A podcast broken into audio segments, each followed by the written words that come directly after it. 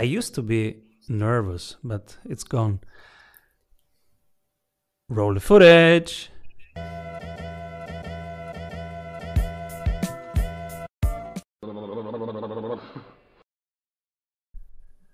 Welcome back, everybody. I'm Simon Severino, your host. And today we have former Shark Tank business lawyer turned business growth strategist, co-founder of Fireside Strategic. And we will dive deep into how you can find your white space, why creative CEOs are not focused and what to do about it, and why your odds of growing dramatically are lower without external support.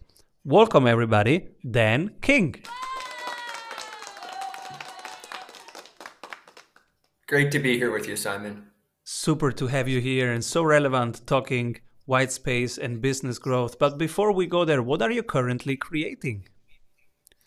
So at Fireside, we are enablers of creativity. You know, we work with a very special kind of CEO. There's a CEO out there that we call creator CEO. These are the people that are changing the world. They want to build the next unicorn. They're very ambitious. They want to build that billion-dollar company. And they see ways to build a different world, right? They're like Steve Jobs. They see a creative way to build a better world. But every gift has a shadow side. And the thing with creative CEOs, or what we call creator CEOs, is that they see 8 new possibilities simultaneously, and their team is moving in 8 directions at once, and everything gets very confused and messy. So what we've created is a solution for this problem.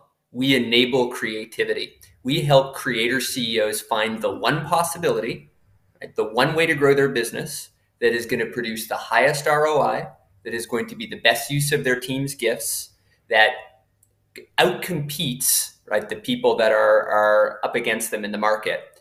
There is this one space, the promised land, the white space, right, where their business shines the most. And every tactic in the world isn't going to be effective until you found that white space. We really help creator CEOs nail it so that their creativity can flourish and change the world. Are there other types of CEOs? If you say creator CEO, are there different types? Yeah. And one of the things we've noticed, we've met over 100 CEOs over the course of growing our business, and we think that there's a spectrum. On one extreme, there's the creator CEO. So there's the person who maybe isn't the most focused, but they're very creative. They see all kinds of new ideas. They're very mission-driven. And then the other extreme are what we call engineer CEOs. So these tend to be more analytical. They tend to be professional CEOs as opposed to founders. They tend to be very focused. They're good at making the trains run on time. They're good at building an assembly line that's effective, but they aren't as creative. They don't see as many new possibilities.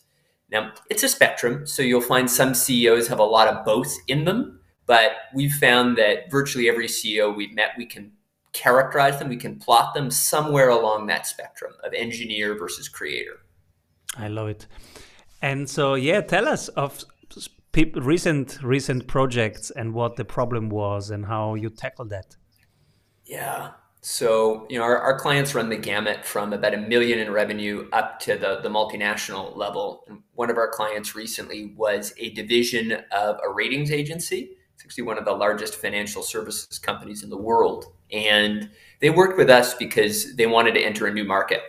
They wanted to break into environmental and social governance, the ESG space. And, you know, they were so confident. They've been so good at what they've been doing for so long. This is an old, well-established company. But they're entering this new world of ESG, and they're really uncertain. They don't know what their white space is within ESG. They don't know exactly where they can outshine the competition.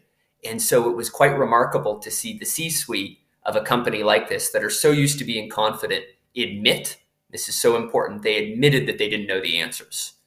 And the truth is we didn't know the answers either, but what we can do is figure it out for them.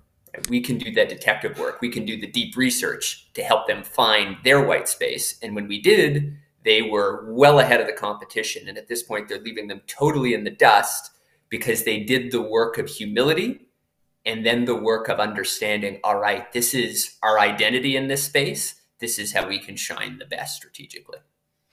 White space seems to be your definition of in this field, there is only you, or in this field, nobody can compete with you. Yeah, so it's a place in the market. Let's get clear on exactly what a white space is, Simon. A white space is a place in the market where you can usually, especially if you're a service business, you can charge the highest prices, where your gifts, so the things that your team does, those gifts shine the brightest. You are able to very clearly articulate your value proposition. You're able to very clearly articulate who you serve. All of these things come together in one space called the white space. And you know, classically, when we're taught to build a service business, we're taught about the importance of finding a target market. And I think that that's helpful, right? Some people are able to take that advice and run with it and find the target market. But you know, part of the challenge is the target market, you're not going to learn the target market until you learn your own identity. You need to do some market research, but you also need to do some research on yourself. You need to understand what excites you and your team. And so this white space is like target market on steroids, right? It's the place where you earn the most money and you earn the most spiritually, right? It's where your gifts are going to just change the world the most powerfully. And do we start with white space? Is it a process to find it? Yeah, it's definitely a process. And so you need to start by admitting you don't quite have it. You know, if growth is kind of hard for your business, if it isn't flowing without you doing anything, you don't have your white space. That's the kind of first sign that you don't have it. But the great news is that it exists for every business that we worked with. There is a place where your business, whoever you are, can shine in the most powerful possible way. But the first clue is growth hard? Do you find each sales call challenging? Do you find lead generation hard? Like, growth shouldn't be hard. If growth is hard, it's not effortless. It means you haven't found your white space yet. And what are three books that inspire you as a creator? Yeah. So, you know, one of my favorite books that I read recently is called Wanting by a guy named Luke Burgess. And it's about mimetic theory. It's about this. It's about understanding why people want the things they want. So if we're in business, we're psychologists. We need to understand why people want things. And the book is about the fact that we want things other people want. Human desire comes from other human desire. It doesn't come from just within us. Most of the time, if we want something, it's because someone else has modeled that desire for us. We want what others want. So it's a brilliant book on understanding that deep, deep truth. Another book that influenced me is The Righteous Mind by Jonathan Haidt. I think he's one of the leading psychologists in the world today. It's all about why people think what they think. So, you know, we spend all this time on the internet talking about politics and religion and business and all these controversial subjects. And we can come up with these really smart ways to defend our point of view, to make it seem like we've thought it all through. The Righteous Mind demonstrates that, yeah, like we all have a smart inner lawyer within us, but the reason we think things, well, it's emotion in the end. We start with an emotional notion within us, and then we rationalize it afterwards. So all human thinking ultimately comes from emotion. Much more of it comes from emotion than logic, even though we seem to be logic. We're always rationalizing after we've decided what we believe. What we believe comes from emotion. And the third book is a work of fiction that I'm just loving right now. It's called The Adventures of Cavalier and Clay. And it's about two kids in World War II New York City who create comic books.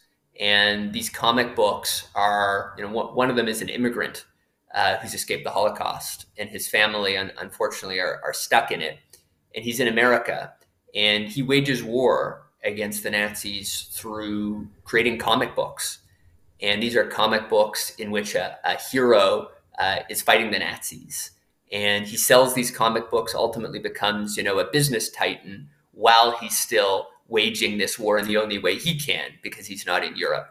And it's such a powerful book about the role of imagination in our lives, about the relentless pursuit of a mission, all lessons that are super helpful for building businesses. Tell us about your team. How many are you? How do you run things? Yeah, so we are a team of 4 at the moment, and you know, at Fireside we're lean. We work with a very small number of clients. That's important. You know, when we first started the business, we had a lot of clients. And I realized that wasn't our white space. I realized our gifts are best used for a smaller number of clients at very high price points, you know, serving at an extremely high level and being very selective about who we serve. If someone isn't a creator who has the potential to change the world, they're just not the best fit for us.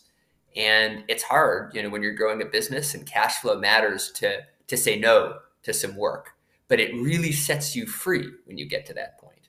You don't need to build something that other people tell you to build. You build ultimately what's best for you, right? And what's best for us is, you know, not a business that's ginormous, but a business that serves at a very, very high level for a very small number of clients. You also run a podcast. Why did you start a podcast? So we started the podcast, to be really honest with you, Simon. We didn't know. We had no idea what we were doing. You know, we started our business as the pandemic began. And we had done all this research about what our business was going to be. But the pandemic changed the world and it disrupted our business model. And we thought, geez, we have no idea what we're going to do next. But we know it's going to be serving businesses somehow. Maybe a podcast is a way to meet people, right? Maybe a podcast is a way for us to start to meet business owners and CEOs and just understand how we can serve them. So we really didn't know what we were doing. The pandemic struck and we were thinking, we want to tell some stories of some business leaders that are leading well in the pandemic and who really care about their people, who are finding a smart way to bring their business and their people through this really challenging period. So be very honest with you, we didn't know what we were doing. We were kind of, almost had a feeling of hopelessness because we had done all this work to think about what our business was going to be. And then we launched the week that the pandemic struck. So everything changed and our podcast was like a yearning for connection at the time. It was like, we just need to meet some people that maybe could be clients and maybe they'll help us figure out what our business is. And lo and behold, that's what happened. But it was started without the sharpest strategy in mind. And now you are doing it. And how is now the format and the philosophy? So the philosophy today is about celebrating creator CEOs now that we've realized that's our white space, right? We want to celebrate creator CEOs who care about people, ideas, and mission. They don't just want to build a business for the profit. They want to build a masterpiece, right? And so today on our video cast, the Fireside Chats, we create a warm, calm, mindful place to have conversations with creator CEOs to learn about how they're changing the world.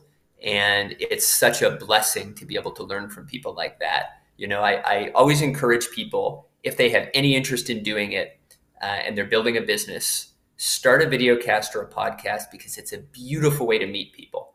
We all like to tell stories. And so you can invite some phenomenal people on and you'll be surprised, even when you're first starting out with a podcast or a video cast, be surprised at how easy it can be to get brilliant, incredible people that you can learn from on your show. And that learning, that'll stay with you forever. Even if you get no business from it, the opportunity to speak to incredibly brilliant minds, it's life-changing.